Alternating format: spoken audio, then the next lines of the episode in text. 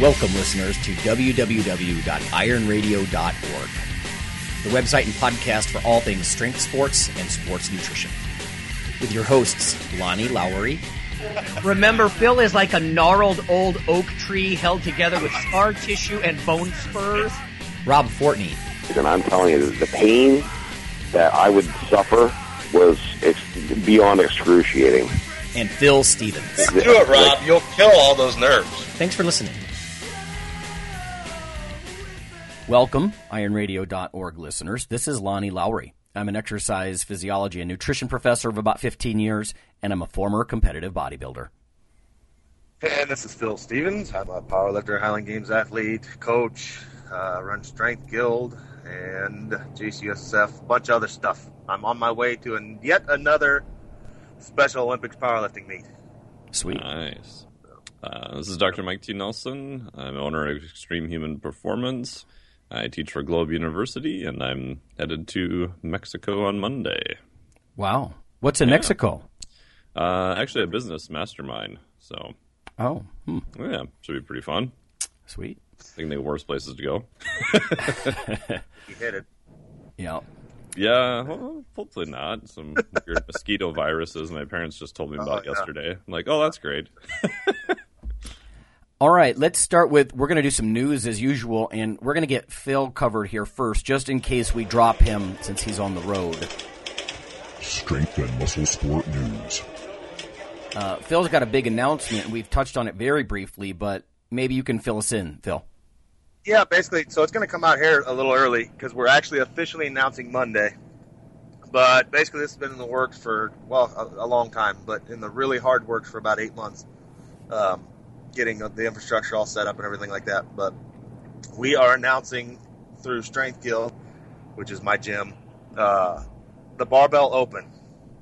So basically, what it is is, you know, I sat down with a bunch of people I know. Um, you know, including Jim Wendler, Shane Hammond, stuff like that. And we're talking, and uh, we're looking at the CrossFit Games and you know the format they have, format they have of you know you got an open meet and then regionals, and then uh, you know it all comes to a head at the CrossFit Games. And like, why has no one done this with powerlifting and Olympic weightlifting?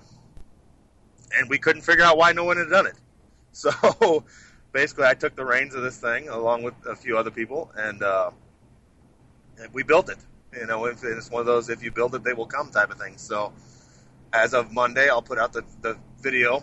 We put a bunch of teasers out there, but we will be having a pretty much worldwide powerlifting and Olympic lifting meet that'll last five weeks, um, where anybody can sign up.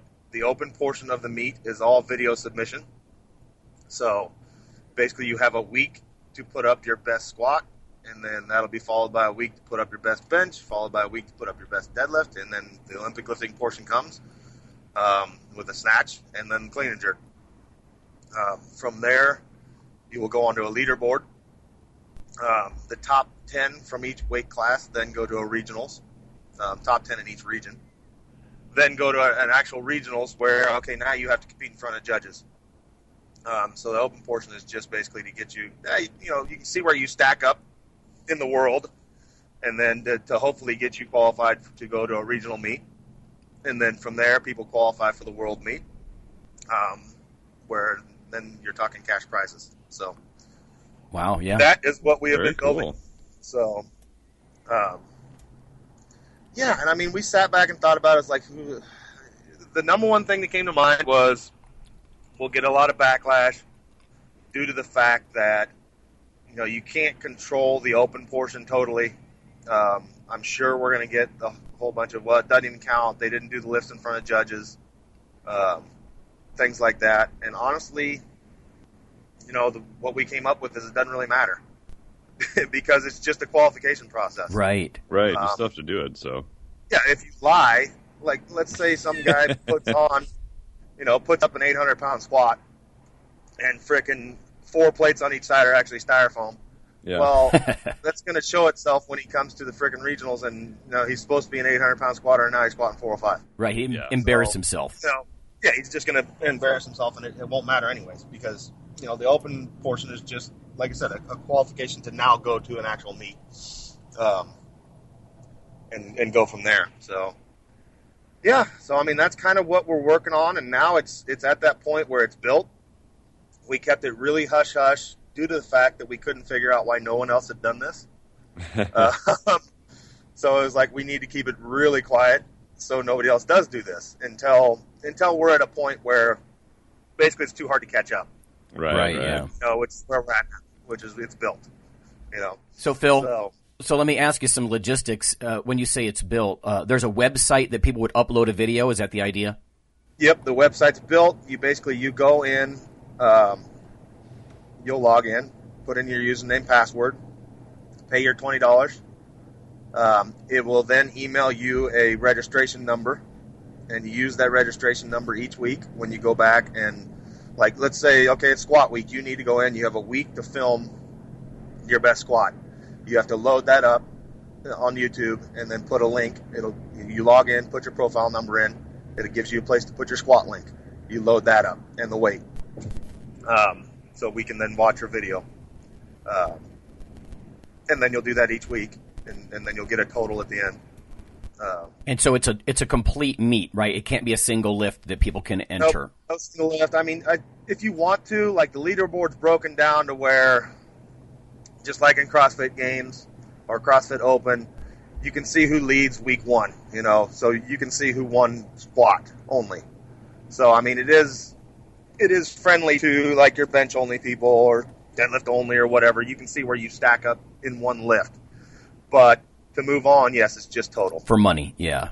Yes, there's no there's no partial meets. It's all it's full meet only hmm as far as moving forward. Well, I know Uh, this is nitty gritty, but uh, does it have to be like some kind of high res uh, video, or f- is there a format issue or anything like that? Because I, I could almost see people sending some really messy, blurry, distant stuff. You know that you couldn't. Well, we have in the rules. You'll go on. So on the website's barbellopen.com.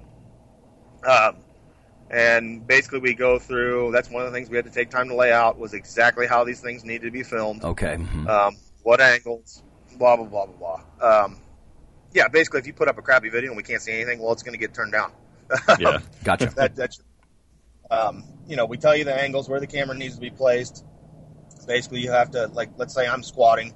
What I need to do is I need to weigh myself. I need to film that. I need to then state what's on the bar. Then I need to show that on camera, and then we show the actual lift, all in one unedited clip. So, um, so that's all there. But Right. This is big time. I think this is gonna be like sifting That's for gold. You know, because how many people out there could be in garage gyms or local gyms, and they're freaking beasts, and you know this might Yeah. get the, get them out of their holes a little bit. Exactly, and now you can just do it from home, and that's it. I don't know how many times I've heard it, and we've seen it on, you know, the Iron Radio Facebook page and stuff. Well, I'd love to do a meet, but I just I don't know where to start. I don't want to go to a meet, this and that. You don't have an excuse now. You need a friggin' camera and a friend, and do it in your garage. You know? Right? Yeah. So, and then Well, let phones get have cameras on them now, so you don't even have that excuse. yeah, exactly. True. So, and then you know you automatically load it up to freaking YouTube and, and roll with it. So, uh, yeah. So I mean, it's been it's been fun building it, and now we're at that spot where it's either going to be a it's either going to be a huge flop or something huge. So, uh, Yeah, the initial response will be very interesting to see. yeah, it's just the hurry up and wait portion, and uh, yeah, I don't know. I mean, I hopefully a lot of people take part in it, and you know, everything from from here on out, how big and how robust it is is based on the open participation. You know, if we get a huge open participation, now we have the capital to run huge regionals with you know, you know, the the end goal would be, you know, where it's almost expo type things. You know, Yeah. because you start crunching numbers, and if you're talking open and masters, which we have, um, and ten people from each weight class, uh, you're and then That's male, female, you know, male, female, open masters, uh, ten from each weight class, a couple hundred lifters, you know, per region, hmm that then go to a large regionals, and uh, and then from that region, it's going to be every every top lifter from regionals gets an invite to worlds, or you know, so the end the end deal, and Right. they go head to head against each other. Um, everything's going to be based on uh, formula. So weightlifting, it's the Sinclair formula. uh, powerlifting the Wilks formula. Um, of course, there'll be some kind of award because I don't want to leave somebody out. If basically the overall big winner is based on the formula. But if you win, like oh, you're in the number one 242er in the freaking world, well, you know you're going to win something too. Um, but the the big cash cash out goes to whoever does the best via coefficient. So Right. Now, would there be support for flights if you're one of these really top tier guys, or they have to travel themselves, or how does that work? that's on you.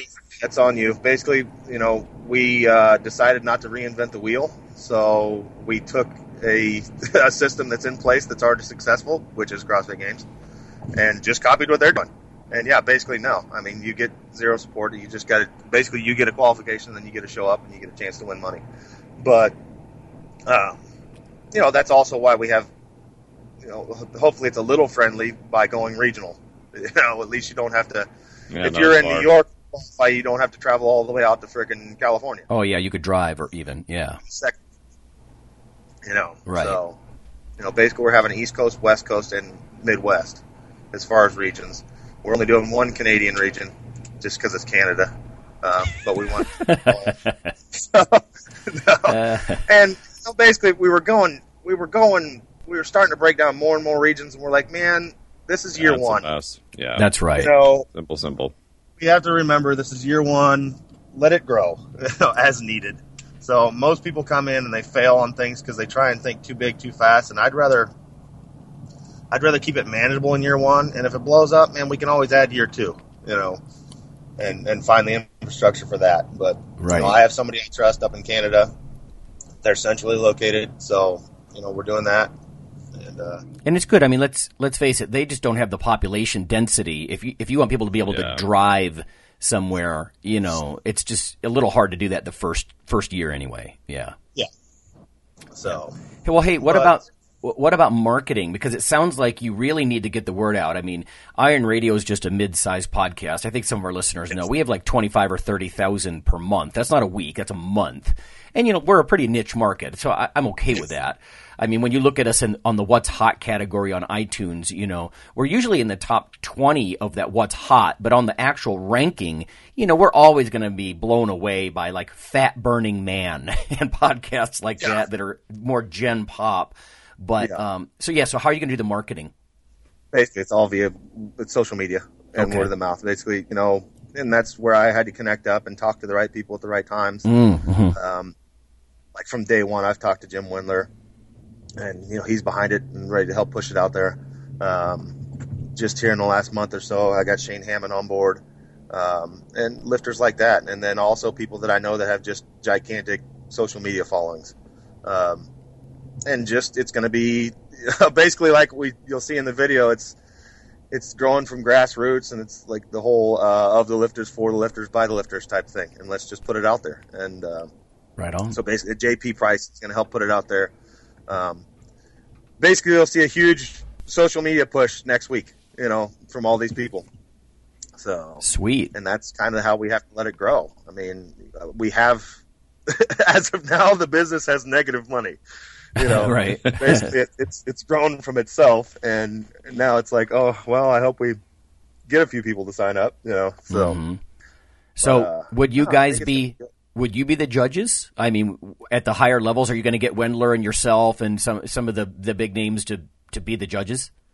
Well, yeah, I mean that's what it's going to come down to is you know bringing all these people in and and it's going to be me in this hurry up and, and rush thing, especially in year one because we really don't know we don't know how Yeah, big or small. idea. this is. You know, it might be freaking gigantic, and then it's I'm on. Basically, the open portion will take place August first. Startups start Monday, or sign up start Monday. Oh wow. It will take place August Um, basically, we've planned it so we do not compete with CrossFit Games at all. Yeah, that was my Um, next question. our, you know, ours will start right when the CrossFit Games ends, and then our regionals will be in the middle, and then our World Championship will be right before the CrossFit Open begins again. So it'll be totally off season of that. Basically, we each share six months of the year, and uh, go from there because we didn't want to compete with that. We want those people to be in, involved as well because you're seeing a lot of them now make a push towards traditional strength sports, um, yeah, yeah. via Olympic lifting, power, stuff like that. Well, you know, maybe uh, in a similar vein, uh, you'll eventually have enough uh, attention to get some sponsorships and that sort of thing as well. Well, you know? yeah, exactly, and that's the thing. I mean, what we'd love to do is turn these regionals into, like I said, m- more of an expo type thing. Um, you know, with if all of a sudden we're like, oh crap, you know, we just had two hundred thousand people sign up for this thing. right? Yeah. you know, now we have now we have marketing power. You know, and we can get you know people behind it, and then we can start throwing these huge regionals. And I mean, that's that's the greatest thing we could hope for right there. And then it's going to be a matter of you know me and the people involved getting the right people in place to help us throw these huge events. Um, Yeah. and and going for sponsorship and things like that. So And you know, it, one thing that might build on itself, and I'm sure you've thought about this, but if you're using the, you know, social media channels to market it, um, those would also be ways that are sort of built in to cover the bigger meets. You know, like if, if you make an expo type thing, you know, you can have a lot of the big podcast or, or video cast YouTube channels there because you're kind of using them from the get go. You know, Yeah, exactly. And it's yeah, I don't know. I mean, the other thing that we agreed on from the start, and this was you know a large part in to do with with talking to Jim was, you know, we're trying to strip the lifts down to back down to their bare minimum, uh, and just not be nitpicky like you're seeing so much now. And it's like, especially at the open level, it's just come out, squat at the bar, stand up. You know, and you know the rules are stripped to the bare minimum. Like if on the bench, if the bar comes down, touches you, stops, and then goes to lockout, you win. You know, good job. yeah, You know, you're seeing it get so nitpicky now that we're, you know we're trying to bring this back and just get everybody involved again. Um, and things can get a little more, of course, you know, picky at the, the world level. Of course, when we're talking, okay, now we have we have six people in each division vying for money. You know, money. okay, we got to get right. strict. Yeah.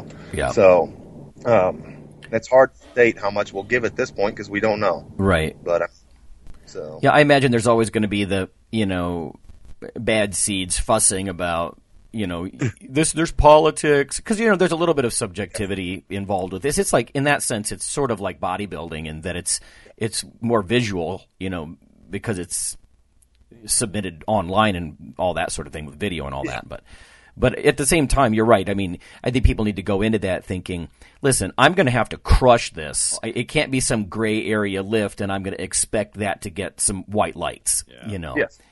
So Well, and I mean, honestly, if you look at it now, you're seeing more in powerlifting, at least.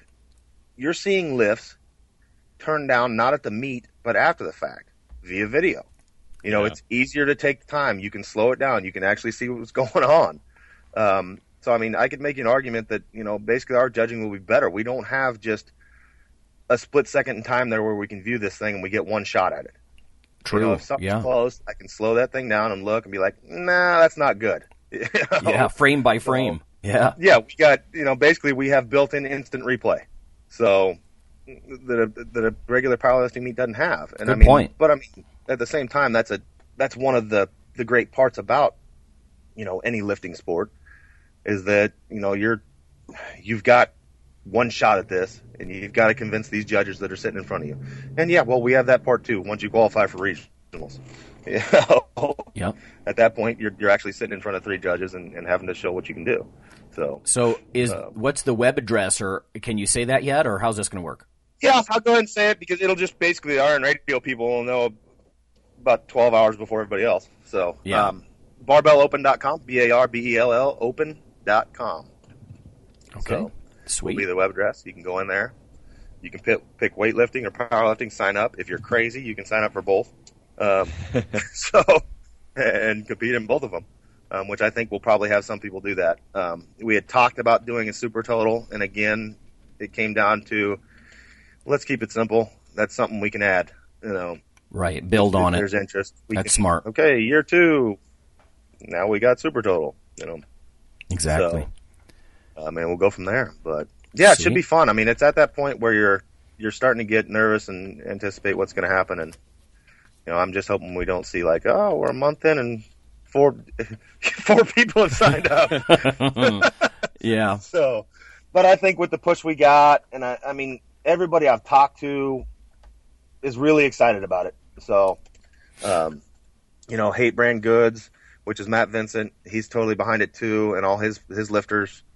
Um, like I said, Shane Hammond is like, oh man, this is amazing. I don't know how it's gonna, you know, it's gonna be huge, and uh, so everybody I talked to is really excited about it. Yeah, I'm personally loving the expo.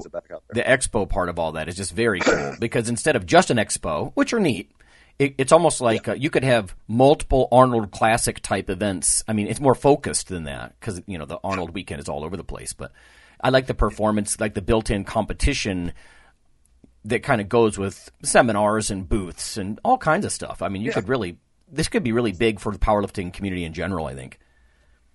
Yeah, and it, I mean, it, it's it's it's a way that that unifies the whole world. Basically, that this isn't happening right now.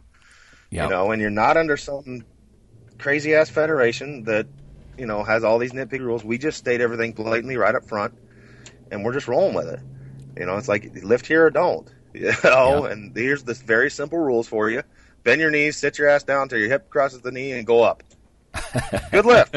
right. So, yeah. So Woo. that bad lift. You know. Yeah. So. No good stuff. Yeah, yes, especially at the local level. I think sometimes, and I understand why organizations have to be consistent with rules and everything like that. I, I get it, but I think sometimes, especially at a local level, for you know, a lifter who's not necessarily going to win or advance, they become so yeah hyper rigid that it scares people away. I mean, years ago, I remember going to yeah. a local meet and I just wanted to compete. I, you know, I'm not going to win or anything like that, and I didn't care. And I had the wrong type of underwear, so I had to go back home and get a different pair of wow. underwear. You know, just a lift. So yeah, yeah. And you know, I, exactly. I think I, mean, I was going to say ultimately, I think when you guys are judging these things, I think in some local events, you know, you could people could fuss about politics or inexperienced judges or, but you know, if you got like Phil and JP and Jim Wendler, you know, you guys are judging this stuff. I, it's I would think that's going to squash um, fussing a little bit. You know, you're like, listen, yeah. you know, we got some really experienced guys here who really know what they're doing. So, you know, buck up or shut up. Just yeah, and it's honestly, it's just like we said, we got to get lifting back to lifters, and it'll be neat to see it come out of the garage, you know. And it's like, I don't even even at the open level, it's like just put on a shirt and some shorts and do it, man. You know, let me yeah. see your squat. You know, it's you know, and then of course from there we'll move on to the singlet and everything else. But like I said, that's just after you get past that first portion. It'll just it'll also be neat. I mean, for the first timer, and let's say we have hundred thousand people sign up, and some guy's never done this, and he signs up. Look, dude, I took, you know, I'm three hundred, I'm thirty third thousand out of two hundred thousand. Now I got something to shoot for next year. Yeah, you know? yeah, you yeah. can literally see where it stack up. It lowers you know? the barrier to entry. You know, which is yeah. which is good too. So, yeah, and you don't have to feel like a. I mean, a lot of people they're worried. Oh, I don't think I'm strong enough. Well, now the only person watching is you. So right yeah. in person.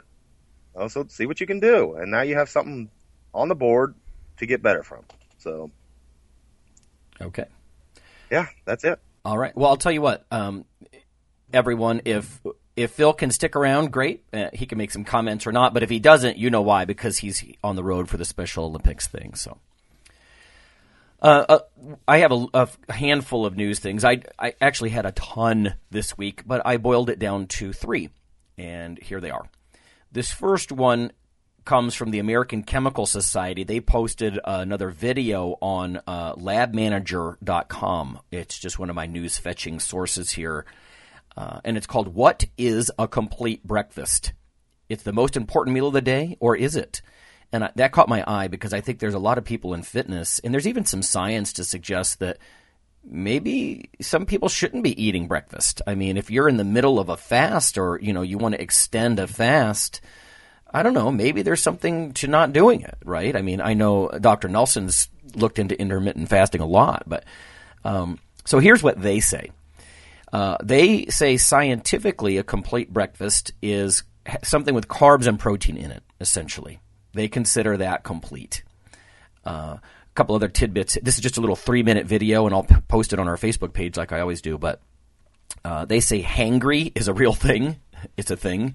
Uh, and they were talking about how when you eat carbs and protein, you get some dopamine release, and you know that's a feel good neurotransmitter, and and you're not quite as grouchy. They were saying, of course, you don't want to uh, choose carbohydrates that are going to spike your blood sugar, like they were saying, watch chugging large amounts of orange juice and that kind of thing, and you know then your insulin spikes with your blood sugar, and then it all crashes mid morning, you know that kind of stuff. Now the truth is, for weight gain, I kind of like that. Actually, get somebody hungry again 90 minutes later, but uh, you know they're so they're using using the usual spiel: whole fruits whole grains, uh, vegetables, that kind of thing. And then they touched on the issue of eggs. Are eggs good or not? They even show a clip of an article in this video that tries to um, parallel eggs with cigarettes. And I'm like, come on, you guys. So, anyway, they say good news eggs are good, good for you. Uh, loaded with B vitamins, vitamin D, obviously a very high quality protein source.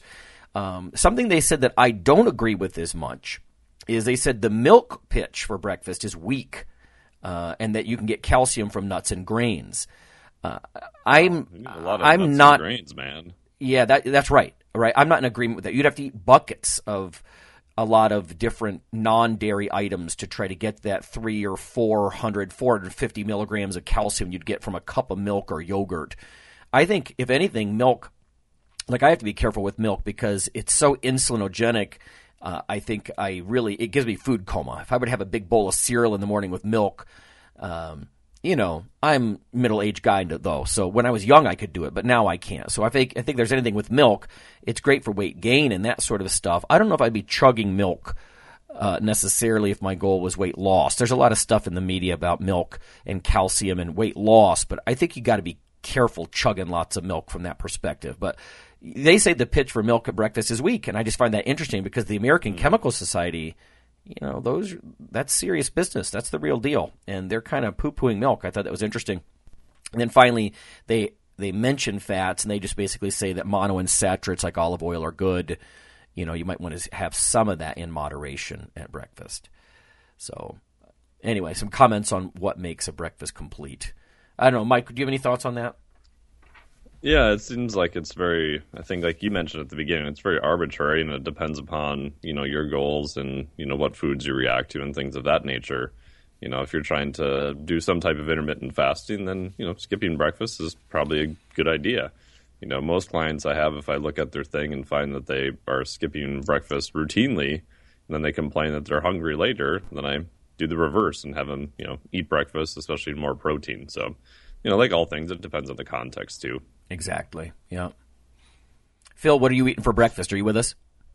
Oh, I'm here, man. What am I eating for breakfast? all I've had is coffee. I'm hoping they have something in here at the concession stand. It'll probably be like a hot dog or something. Oh, awesome. Complete. the champions. uh, It'll be a hot dog or some kind of poor cookie. I don't know. Whatever right. they give me in here. So. well, that's discipline for you, man. I mean, yeah. you know, the food doesn't sound disciplined, but the fact that you have to eat that for breakfast because you're being there for other yeah. people, you know. okay. Um, this next one was from the Institute of Food Technologists, their wellness newsletter. I really recommend this for people. They send about, uh, I think it's once a month, a big list of all the news that's going down. And this is one that says Expert Insight, the protein trend, hip, cool, and complex usually when I see expert, I cringe, right? Because uh, Phil, you know this, and Mike, you know this in academics for sure. When somebody starts boasting they're an expert, they're not. they're, they're, probably not. If someone else calls you an expert, you kind of humbly sit there and, and take it, but you, you, don't title something like this. Anyway, uh, it says there has been a focus and an interest in high protein diets for years. And this little blurb, which again is just one of many in this IFT wellness newsletter, they say that uh, the predecessor of high protein diets was the Atkins diet. I'm not sure about. I don't think I agree with that already, but I understand that Atkins was very popular. It had huge brand recognition, but I always thought of Atkins more of a low carb rather than a high protein yeah. um, diet. But it says that in 2012, paleo became the center of attention with the high protein diets. Um, they the uh, the expert here, her name is Suzy Badaracco, who's uh, the president of Culinary Tides. I have I'm not familiar with it, but she says there's basically two sides to the high protein trend: meat and meat less. So she goes on about how there's lots of meat and protein kinds of snacks coming around. And it's true, there are lots of jerky, and you can find protein chips and and stuff like that. And man, bodybuilders, I can tell you, uh, even a decade ago, would have killed for some of that kind of stuff. You know, like a snack you can just munch on. Uh, but anyway, they say the consumption of meat snacks increased 18% since 2010. Uh, 24% of people look for protein on nutrition labels, and 50% think it's the best. The best protein source is animal. I, I would agree with them. The other category here is vegetables. So she say she says vegetables go pro. Uh, during the recession, apparently there was more interest in vegetable sources of protein because of their cheapness. Um, she says vegetables are acting as a competitor to meat in the protein category. Just as animal protein is moving laterally into snacks, so too is vegetable protein starting to show up in chips and, and bars and things like that. So then there's some data here about packaged facts. It says 37% of consumers in the 25 to 39 year old group seek out plant proteins. Now that's funny because I would not do that. I would Yeah, unless they were yeah, unless they were bolstered with extra amino acids or something, boosted to make them more complete. Um, it says, let's see, 22% of adults aged 25 and younger are seeking those plant proteins. So it says, in addition, 47% of consumers aged 39 and younger agree that the lower cost of vegetarian protein is a factor. And I can go with that, right? I mean, if there's a reason to do that. Um, but I think the work from Stu Phillips Group and Nick Burd, a lot of those guys have really not shined a very positive light on stuff like peanuts, soy, you know, the usual go to plant proteins. So, uh, one thing she does say, and I will go with her on this because I really don't know, it makes sense though. Uh, when a trend has internal competing factions, as is apparent in the high protein trend, again with the animal versus plant, it actually prolongs the lifespan of you know the marketing trend. So Well, it's controversy sells, right? And you can have the people saying plants are the best, and you have the meat people saying meat's the best, and they argue back and forth, and then probably just keeps both of them going for quite a while. makes sense. Yep, keeps the conversation alive. I would ask Phil if he seeks out plant proteins, but I think we know the, the answer to that. Hot dog. Yeah, do not discriminate against my protein sources. That's right. Uh, I've got one one last one, and this is also it's Iron Radio news. Actually, before we go to break here, um, men's fitness. Why does my pre workout give me a headache? So it says you pop a pre workout supplement to score perks during your sweat session, but what's up with those occasional headaches, the itchiness, and the GI distress? And they were saying that studies do show that pre workout supplements, stimulants, tend to be safe in the short term, and they do indeed add perks to your performance. I'd agree with that. I mean, Mike, you and I have both done work with energy drinks and, Yep. and coffee and stuff. So they tapped this this goofball, associate professor uh, of exercise science and nutrition, and he's a co-host of Iron Radio. How about that? Jeez. So anyway, I I rarely do interviews like this anymore, but uh, I wanted, you know, sometimes an editor will get you on their sort of little um, content matter expert list or whatever. But uh, I I wanted to touch on this for a few things because I think there's so much junk in a lot of pre-workouts, you know. So we talked a little bit in this article about vasodilators and how, you know, it's possible if something has a large amount of arginine or other vasodilators, you could get enough NO to have headaches and that sort of thing. Certainly, I think they put niacin and beta alanine in these things for a cheap tingle, you know, and that kind of stuff. But uh, I asked them when I did this, I said, could you hot link Iron Radio? So they did. Oh, nice. So yeah, maybe we'll get a little a little push into people who haven't checked us out before because you know men's fitness is is going to be um, far more gen pop I think than most of us are. You know, so anyway, Yeah, so I- fun, fun stuff. That's very cool, and I can attest to the fact that if you have a real vasodilator, you will get a crushing headache. Because one of the studies we did when I was at the University of Minnesota was we're looking at flow mediated dilation, so how well your vessels will expand. And for the chemical control, so we would put a cuff around your forearm, we use ultrasound to look at the vessel, and then they compared it to a chemical control. So they wanted a chemical that would dilate your vessels. So they gave us, I was one of the volunteers in the group, uh, nitroglycerin, right? Which people think Oh. that take for angina because it dilates the vessels in your heart if you're Big having time. an issue. Yep. And it dilates all your vessels for the most part. and they put it under my tongue, and I'm laying down on the bed, and I remember thinking after a few minutes, I'm like, oh my god, if I had to stand up right now, I would be a puddle on the floor. And then right after that, the world's worst, just crushing headache. Right. yeah, and luckily it goes away pretty fast. It's a, a pretty fast acting drug, but uh, yeah, I wouldn't be lifting under those conditions. So, yeah, I there's a local physician here. He's a very senior guy. He's an expert in concussions uh, Oh, at, yeah. at Akron Children's Hospital, and yeah, he sees repeatedly young people coming in with pounding headaches and wondering what the hell's going on, and he usually gives them the whole vasodilator, you know, educational message, you know. So, yeah, well, no erectile dysfunction for Mike Nelson then, I guess. yeah, I knew Phil. I heard Phil laugh. I'm like, I know where he's going with that. yeah. One of the colleagues when I was there actually did one of the very first studies on Viagra as potentially a sports enhancement via blood flow and that type of thing. So Yeah, Phil. I wasn't in that study. Uh, Phil, has, don't you have a couple of lifters that are on Cialis or something? Yeah, that's big now, from what I hear. Yeah, I for know some people who exercise. do that. We found out there's a study on it that basically Viagra. The problem with it is, yeah, it does. uh, Basically, it just does, causes dilation in your eyes, and then you know where it's supposed to. Right. Um, Cialis, they found it. It does it in skeletal muscle tissue. Interesting. Oh, interesting. Hmm. Yeah. got big across the uh, uh, you know the, the bodybuilding community and stuff like that for for that, and they're starting to use it for heart patients too. So That's how they were all initially developed. Was the big drug companies were trying to find ways of dilating the vessels in the heart, and the Viagra trials they found, hmm, there's some interesting side effects here. Right. they switched their marketing. I think at first glance, a lot of um, a lot of lay folks who aren't used to you know stuff like differences in adrenoceptors and stuff, they may think, "Oh my God, how does one drug you, you vasodilate in one part of your body and not another?" And it's just that different tissues have different receptors to these drugs, and you know they're going to respond a little bit differently. But it is wild though how how how pharmacy works like that. You know. Yeah. So. Okay, uh, we're going to go to break. When we come back, we are going to talk about things we can't explain.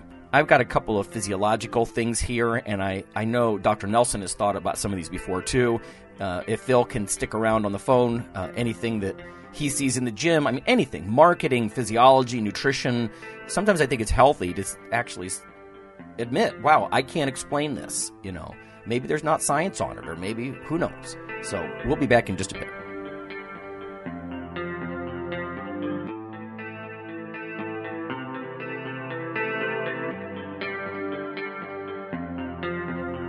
Hey, listeners, this is Dr. Lonnie Lowery. If you've ever had anyone critique you uh, on your protein intake as part of your weightlifting lifestyle, oh, you poor meathead, all that extra protein is going to rot your kidneys or weaken your bones or dehydrate you or give you gout or who knows what. Uh, there is a book available. You could simply Google CRC Press and Lowery. And what I've done is reach out to experts all over the world and create a book, a single compendium that you can hold up and say, This is why I consume extra protein. This can be very valuable when you're um, being quote unquote educated uh, by various professionals on the topic.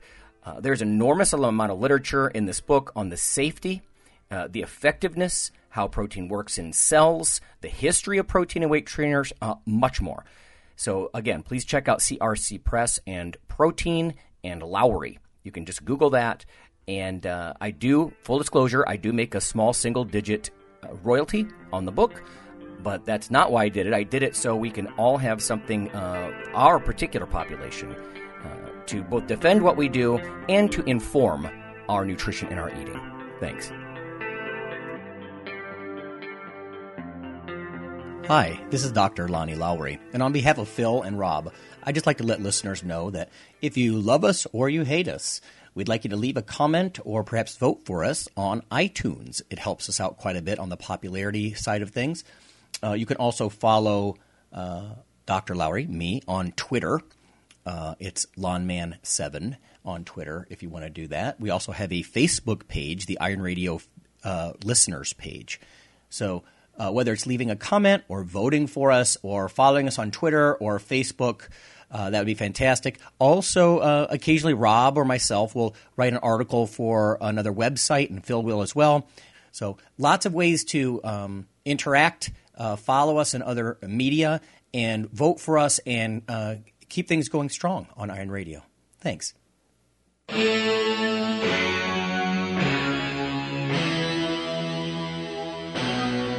Like your weekly fix of Iron Radio? In addition to being a popular institute on iTunes, we are also on email. Simply go to www.ironradio.org and sign up for the voluntary email. You'll get a once per week email, no more, that's little more than the show notes and a link to the audio. So go for it.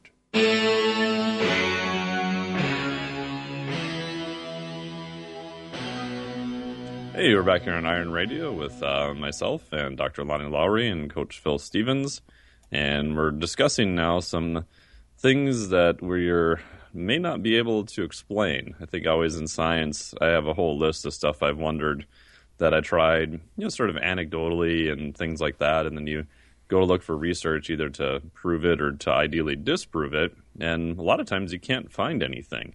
Yeah. So you're left with, well, I don't know. you know, there's no studies that have looked at it a lot of times, so it's should be an interesting discussion. Right. Hey, Phil, if you're still with us, because again, everyone, Phil is on the road by phone here. Um, do you want to chime in first, or you want to go last with things you can't explain? Let me go last. Okay. He's got to think of some. Yeah, I'm putting him on the spot. Yep. Well, let me start with a couple of things uh, from the lab. Uh, there's been there's two things, actually a couple that I've bumped into firsthand uh, when I'm looking at stuff. One of them, and I Mike and I have talked about this before, but uh, is high dose caffeine increases glycogen storage. Yeah. This blows my mind, right? Most people realize caffeine mobilizes. You know, it's going to increase uh, what's called a secondary messenger in your muscles. You know, cyclic AMP. It's a general signal to break things down, not to store things. So usually you'd think glycogenolysis or glycolysis or lipolysis, right? And, and of course, anytime you hear uh, lysis like that or olysis, you're thinking about breakdown. So it makes sense, right? Caffeine before a workout, fight or flight situation.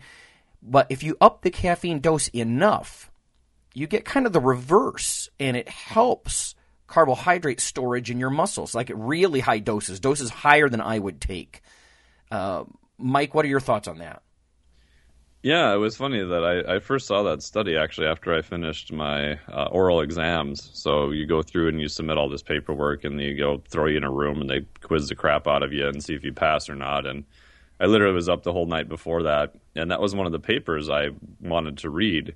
And so I left that whole process, hadn't slept, went to Chipotle, and I'm sitting there reading about caffeine. And I go, oh my god, I, I think I have a problem because this is like all I spend my life doing. Um, but it was fascinating because if I remember right, I think it was from Paul Greenhaff's lab, so extremely well known Right. um, lab. And I keep looking for more and more follow up literature in that area, and I haven't seen any. And it's one of those things where it's from a mechanistic side, it's it's fascinating, but on a practical side, it's freaking horrible, right? I mean, who wants to take? I think they used what four or five hundred milligrams of caffeine after training. I think it may have even been higher, but you're right. yeah, After, was super high dose. yeah, and it was after training because you're trying to promote you know increased glycogen and then you wonder well maybe that works if you've got a repeat bout you know later in the day that type of thing but outside of that i'm like huh and then i i don't know if anyone's unveiled what the mechanism of how it does that it just seems so contrary as you were stating Right.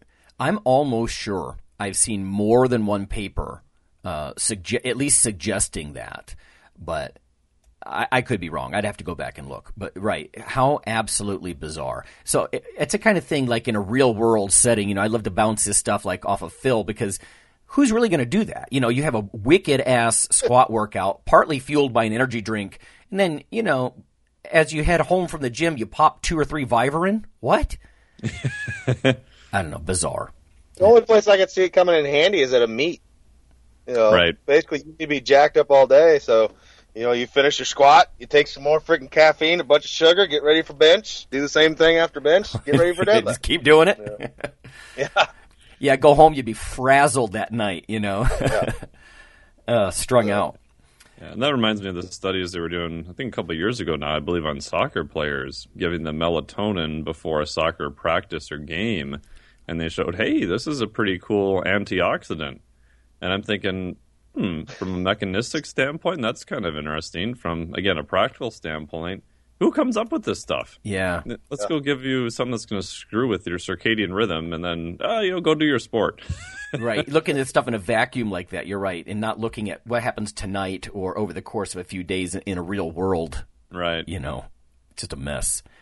Um, yeah, because I we were talking about that the other day for uh, growth hormone release too, and I think it probably does help with some of these things on some level. Whether it's not that's going to lead to muscle mass over time, but it, like you said, it's like the opposite almost of that caffeine thing. Why would you take a stimulant after workout? Why would you take something that's a sleep aid before you work out? Yeah, I don't know, absolutely bizarre. Bizarre. Um, here's another one. Uh, and I was just talking about this uh, with a friend and colleague of mine, Ron. Uh, but creatine kinase as a tissue damage marker. Uh, if people aren't familiar, if you go to the hospital and they see lots of CK, uh, creatine kinase in your blood. Now, there's different isoforms of this, and I don't want to get into gory details, but if they see a lot of this enzyme spilling into your blood, it's a marker of tissue damage. So, depending on your signs and symptoms, they may think it's a heart attack. They may think it's liver damage. I mean, there's lots of things. But when you work out, of course, this stuff spills out of sore skeletal muscle. Uh, what I find very interesting is that despite warnings throughout my undergrad and grad years that you have to be careful that it's not like a scale. Like more creatine kinase automatically means more muscle damage. I was always taught it's more like a light switch. There's elevated CK or there's not. And yet in the literature, there's this tendency to look at it like a scale. The more CK, the more damage. Um, but that's only the beginning of it. Uh, when you feed people uh, protein, like I actually published. It was just a little abstract about this, but people on high protein diets they tend to dump more creatine kinase after doing negatives, right? After doing uh, eccentric contractions. And that didn't make a lot of sense to me because obviously protein's considered a recovery aid. Uh, and you can find some data, it's spotty, but you can find that with uh, fish oils, vitamin D, a lot of things that we consider helpful for recovery on some level uh, in fact, there's different ways to measure recovery. So uh, I, we were doing um, a vitamin E related study just recently, and I'm going to present some of these data next month at ISSN. But um, a lot of the markers of recovery were enhanced uh, but CK, it looks like maybe it went up. And again, we're still analyzing this, but mm. um, and I always thought that was odd. And like I said, you can find some data suggesting this with vitamin E, vitamin D, fish oils, CLA. I saw it in my dissertation with conjugated linoleic acid. They had lower inflammatory markers, less pain, less interleukin 6, a lot of the things you would expect, but their CK levels were much higher. And I think what might be happening, and this is just speculation, but I think you, we change the muscle cell membrane and we make it more fluid because all these things, what they have in common is they're long chain lipid soluble things. And I think they modify and make the, the sarcolemma, the muscle cell membrane, more fluid. So instead of considering all that CK release is automatically a, a highly damaged, even porous kind of cell membrane disrupted, maybe it's more fluid on some level or there's difference in transporters or, you know, the way that the CK gets out. Um, David Nieman, who's a very famous exercise physiologist, he released a paper uh, in 2014 with vitamin D, and he, he was basically saying the same thing. I know everybody looks at this the opposite; they want to see CK go down. Uh, we gave some vitamin D, and it went up. Uh, so I think it's it's one of those things I'm going to put in the things I can't explain category because that freaks me out. And like I said, I can I can pull half a dozen references on some of these supplements that are all considered beneficial to physique or recovery in some way. And again, the literature's spotty. It's not one dimensional like this. Some things they'll say CK goes up, goes down. There's probably a lot of individual differences, gen, even genetic differences. I know there are CK hyper responders, um, but how bizarre. So be careful when you read ads that say that this or that supplement depressed uh, creatine kinase because there are situations in the literature where that's not good like Priscilla Clarkson, who's sort of the queen of this stuff, she would immobilize limbs after they did eccentric training. and because they weren't flushing out that you know sore muscle, it, It builds up. yeah, yeah, they they didn't see the blood levels go up, spike at 24 hours, you know, after the workout. And that's considered a bad thing, right? And then the ones who did some active recovery or got, you know, whatever intervention, they moved around more. Um, so it's almost like a out with the old, in with the new. It could be a good thing, you know, almost like a muscle protein turnover uh, analogy, where maybe maybe it can be good. Or Joe Cannon, a very famous exercise immunologist, gosh, 20 years ago in the early 90s, more than 20 years ago, I guess. Uh, he was suggesting that old guys, when they lift, they don't dump creatine kinase as much as the young guys. And when he gives them vitamin D, it restores that natural ability to spike your creatine kinase uh, 24 hours after you lift. So creatine kinase is another one of those things I can't explain. It's it's so ubiquitous. It's used so often as a blood marker of recovery, but it doesn't fit very well with some of the others. Yeah, that's whenever I read studies, or even if I have to do a peer review on them, I always look to see did they measure some type of performance in addition to CK, right? Because you can see the classic studies where CK went up and it goes up in different amounts, but it doesn't directly correlate with performance, right? It's not Yep. this nice, neat linear response as you were talking about, is what we kind of think that it is in our head right? We think that massive amounts of CK, there'll be a drop in performance. It's massive, less CK, less damage, and they're related to each other, but they're not that direct, nice, neat, linear relationship. Exactly. In fact, part of what sparked this was the data. That, it's just a, a small n study, but that's exactly what we saw. We saw the Yeah. CK looked like it went up more in the active treatment group eh, than it did in the placebo group, and yet the active uh, vitamin E group they did not lose uh, muscle power output, you know, in when they were sore. You know, so the, the placebo group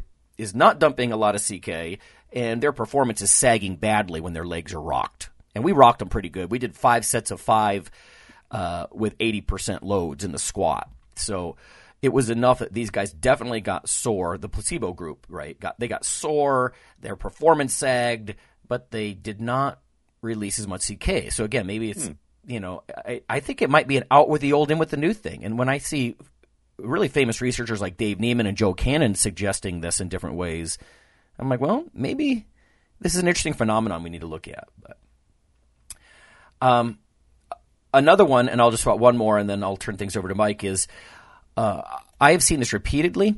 Uh, I know of one other lab that I've had a great conversation with, um, but it looks like caffeine affects the upper body more than the lower body. Now, that's my personal observation in the lab. That is not what all of the scientific literature says.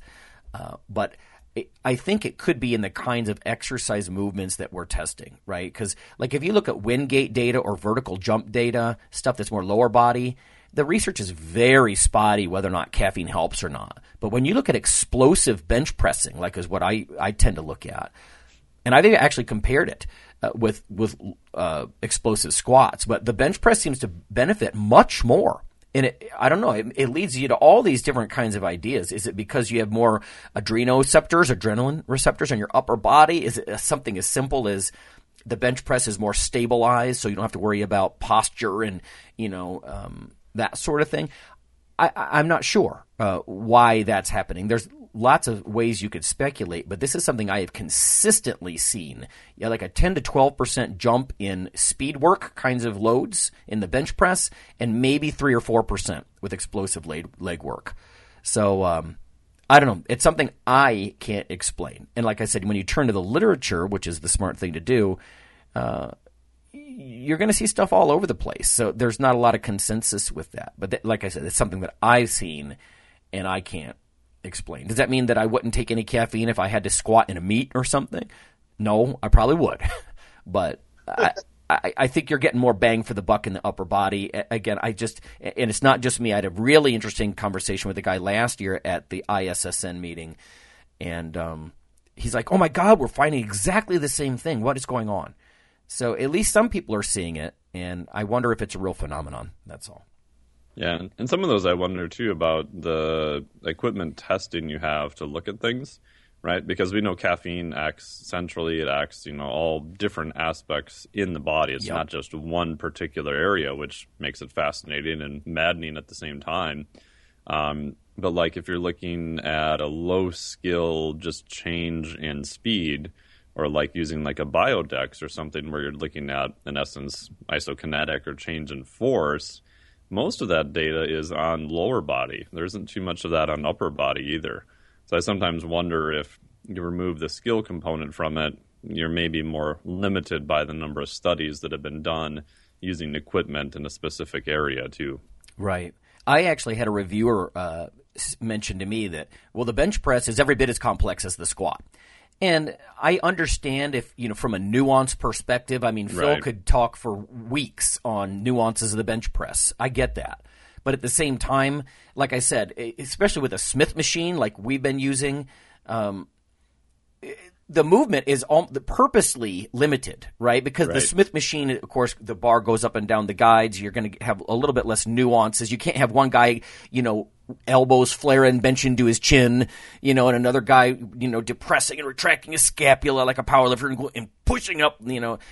You you remove a lot of that stuff. I mean, you're supported. It's almost more of a, just a neuromuscular uh, assessment as opposed to something that's as skill related. I would argue uh, as a squat, whether stuff like postural control and there's there's there's more coordination of more assisting and stabilizing muscles and that sort of thing.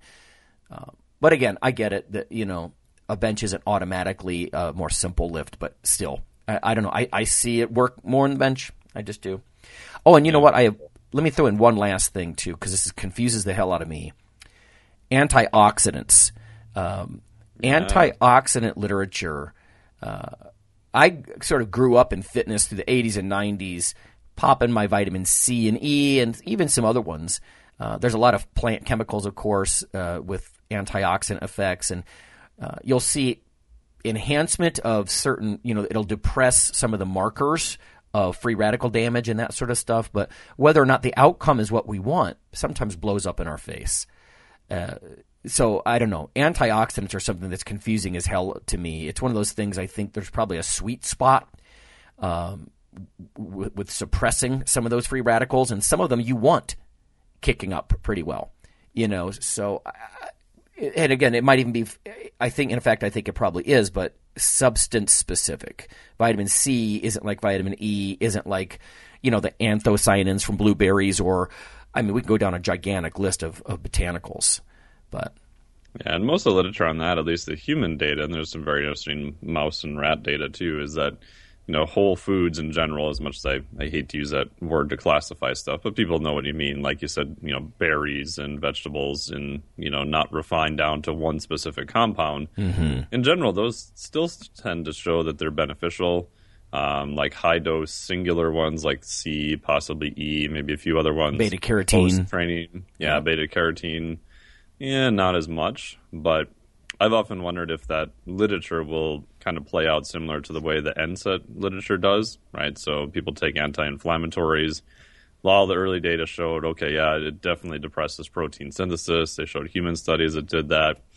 And then the first study that was done in adults, granted was older adults, was done by Dr. Trappe. He presented this at ACSM several years ago, I saw and they found that it was mildly anabolic in older subjects. And at first, when we talked to him, he's like, "We thought we screwed up the whole trial." You know, and they went back and they showed, you know, them videotaping them taking, you know, the drugs and everything. And uh, another study came out and showed the same thing. So I often wonder if we miss some of the time course, you know, and if you're in the gym doing stuff like strength training, you're tearing down the muscle. If your body is very survival based, it has to sort of upregulate those things at some point. You know, so I wonder if we look at it over a long enough period, if we find out that, yeah, you know, it's not as detrimental as what we initially believed. But that's pure speculation at this point. Yeah, we had Nick Burd on, and Nick's a really great Yeah. guy. I've, I've bumped into him many times up in Canada, and and but he suggests right that ibuprofen, although it might suppress muscle protein synthesis acutely, there's actually a rebound of a lot of those systems as soon as it's out of you, uh, and you actually get the reverse effect. So, like you said, it's very time course um, dependent, probably. Let's open it up though. Anything else uh, Mike, about things you can't explain? Oh man, I could go on forever, but just a couple that I think is probably more interesting to to lifters specifically. And I got this from uh, Dr. Andy Galpin. I was talking to him out at uh, his lab. Uh, it was like about a month ago now, and we were talking about he does a lot of really interesting uh, fiber type research, some very fascinating stuff that's coming out. Um, we got on the topic of hyperplasia in humans. So as people know, hyperplasia is the increasing number of fibers, not just hypertrophy, which is the increase in size.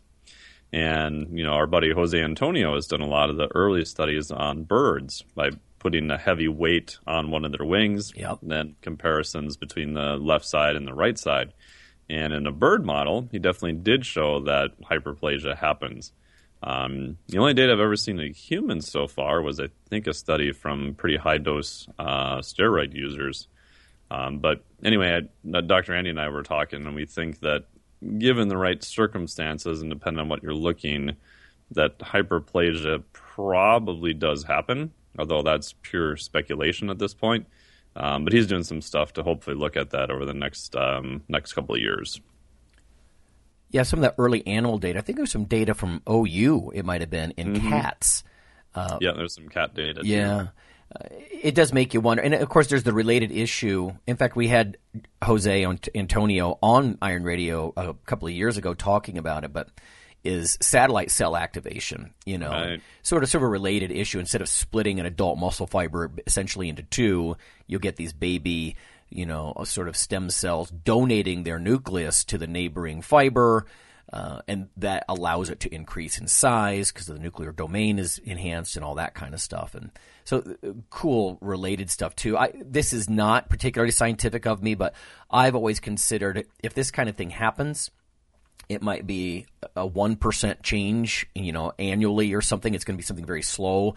But then the fun thing is you get somebody who's maybe, you know, 45 years old and Yeah. it, it, they're permanently more muscular. I, I just think they ha- they permanently have more muscle mass. And I don't, Phil, if you're still with us, you could chime in on that if you think middle aged guys are just more muscular regardless. But Well, yeah, I mean, I think that could be a small part of I don't know what what people call old man strength. You know, you see a difference in somebody.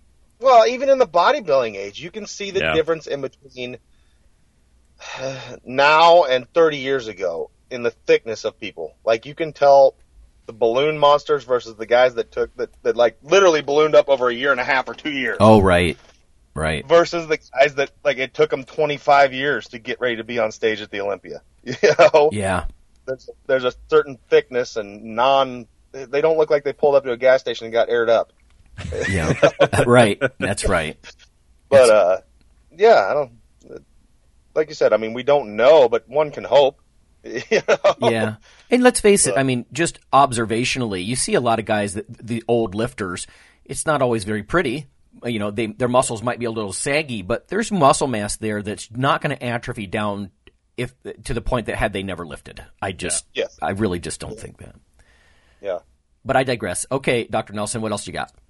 Um, one other one I've been trying to look back into again lately is just sounds real basic, but just the effects of insulin, um, which I find just fascinating. Right. So if you look at if you believe the body is survival based, which I would think is a pretty good argument, that there's tons of hormones that do the opposite of insulin, from epi, norepi, growth hormone, cortisol. You, know, you can go down the list. There's a bunch of them, but there really isn't anything that replaces insulin to the same effect. Hmm, maybe I would argue maybe leptin, but that's a completely different time course too.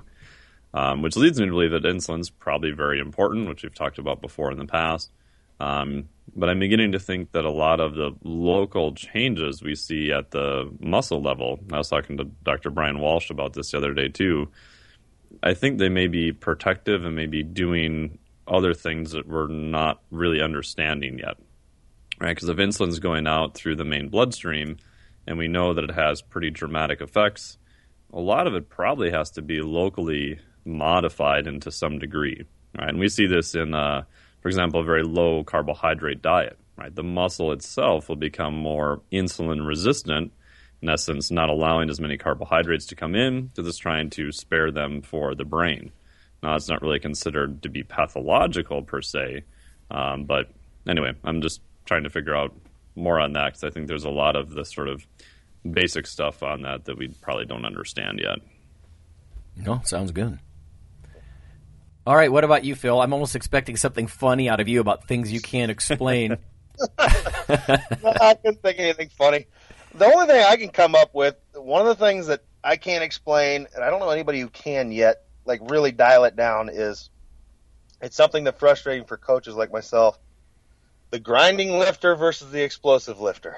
Mm. yeah. Definitely, you know, there's science out there as, as far as, you know, more type two, whatever, you know, and things like that. But I mean, I, I have to believe a lot of it comes down to even psychological stuff. Um, Sure. because I've seen people change over time and become get to the point where they can grind more and things like that. So, but I mean, it's it's something that you end up having to learn as a coach. Like, oh, okay, I know this guy is, you know, he's going to hit 700 deadlift, he's going to kill it, but I know he's only good for 710. If I give him 725, it's not even going to move. Yeah. You know, he's only killed. You know. Yeah. So, and that's it, it's one of those deals where I can't explain it. And it's you just have to learn it about your individual lifters. You know what what they can do. Because I mean, I've had lifters where I expect that they could, oh man, you just killed that. Let's jump 50 pounds, and then they just get it doesn't. It's not even an attempt. Right, you right. know? But then I have others that like will, will be going max day and okay, 600, okay, 620, okay, and they just keep going, and the bar like always moves the same speed for another hundred. Yeah. pounds. yeah. That's I was at a meet like three years ago, and there was this older guy. He was in his 60s, and he's warming up with 405, and it took like six seconds Wow. to get up. I was like, oh man. Yeah. I was like, "What are you opening with?" Because I'm I'm gonna try and give him advice to like lower your opener, and he's like 600, and he was at 405. I'm like, "What?" Six and went just as fast as 405, and I was like, "Oh my god!" The hell? You know? Wow. And he ends up sounding like 680, and I mean, he was like literally like a really slow crane, and you know, it's just stuff like that. You can't you can't explain it, but yeah. It's a good point about the psychology too. Like how much of this is somebody's individual like nervous system, neuromuscular stuff versus something that's more cognitive. I don't know. You know, some people just have the fortitude. They're just like a freight train, you know, and they just keep moving upward. So soft tissue and fascia and connective tissue and the you know stiff versus more elastic and all sorts of right stuff. tendinous insertions. Yep. it- you know a lot of this stuff that's why you need experienced coaches. At this point it's more of an art because it's e- either a science science will catch up eventually and try to break it down into its individual components or b it's it's so individual you know that there's so many variables. I- i don't know it may never be uh, you know something where we can get principles that apply to everyone you know it's just I can tell you just in my own gym that I've noticed and just coaching around the world that generally people with longer limbs tend to be better at grinding things out. But then I've also had people, a few that, you know, kill that model, you know, yeah so, Hmm. and, and go against that. But, um, yeah, so it doesn't always work that way. But I mean, there's a large percentage of them that are that way. But right yeah If you had someone doing powerlifting, would you, all things being equal, would you try to get them to be more of a grinding type lifter? Yeah, and a lot of that is the people that I think like they just don't know how to fight. Like things, oh, it's hard stop. Yeah, yeah. know? yeah yeah That's where I'm not a big proponent of like bands. But if I've got a newer lifter Oh, sure. that just doesn't know how to fight, I'll put them against band tension on the squat, and that way there is no. It, it takes away the you know the inertia. They, they have to fight through the whole lift every time. Right. Yeah. it just doesn't get easy, and that has tended to help. Um, it just teaches them that the mental fortitude to okay, keep pushing. You can stand up. You just got to keep trying. Yeah. know? Well, on a related issue, do you? I know you say you try to make all of your lifters explosive. I, I'm assuming you do that even with the grinding guys.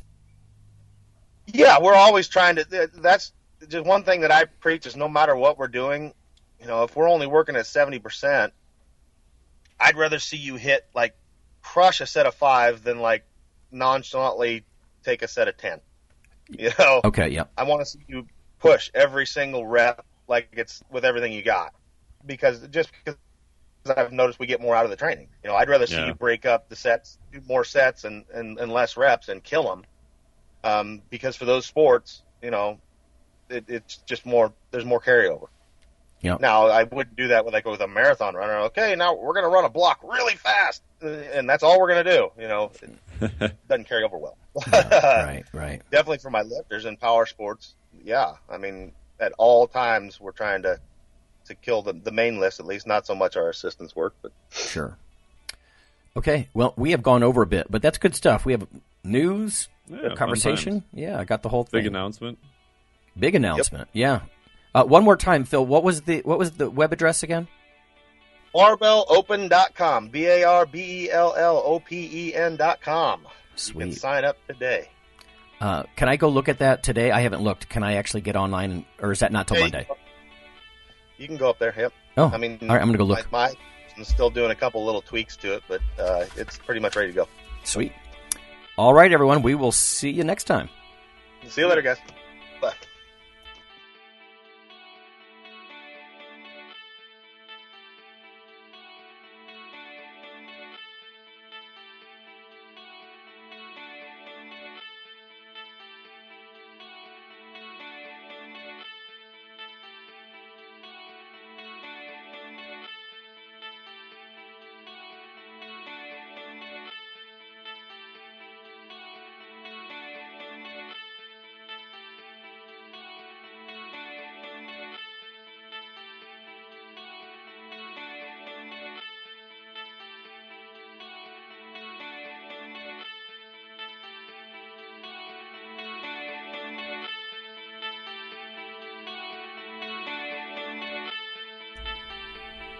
Hey, listeners, have you seen the store at ironradio.org? There are three halls in the store one for Phil, one for Fortress, and one for myself, Dr. Lowery, and they're thematic. So you can go into our Halls of Iron store and choose based on your goal. If you need something to learn or read or something nutritional, you can look in my store, uh, Lonnie's store. If you want something about injury prevention uh, or competition, then take a look at Phil's Hall of Iron. And if you want something about motivation or daily training, Fortress's Hall has what you're looking for.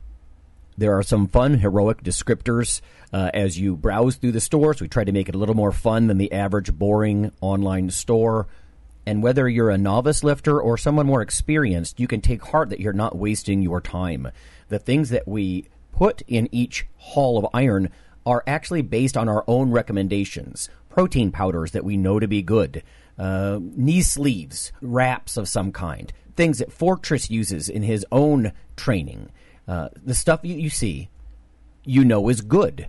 This way, you don't waste time. So check out the Iron Radio store at ironradio.org and um, let us know what you think on the forums. And certainly, you can request products, and we will uh, screen them before they go in. So, thanks for listening. Iron Radio is accepting donations. If you like what we do, the professors, the scientists, the bodybuilding show promoters, the athletes themselves in powerlifting and bodybuilding, um, please consider making a donation or maybe buying something from the ironradio.org uh, store. Uh, we also are accepting supporting members. So for $4 a month, which is frankly less than the bank sneaks out of your account in fees, you can step up and support a form of sort of public radio for the bodybuilding and powerlifting and strength community. The Iron Radio podcast and all of the audio on ironradio.org is for informational purposes only. If you're interested in starting a diet or exercise program, it's important to check with your physician. Also seek the help of registered dietitians, athletic trainers, and qualified exercise physiologists in order to make the progress that you need.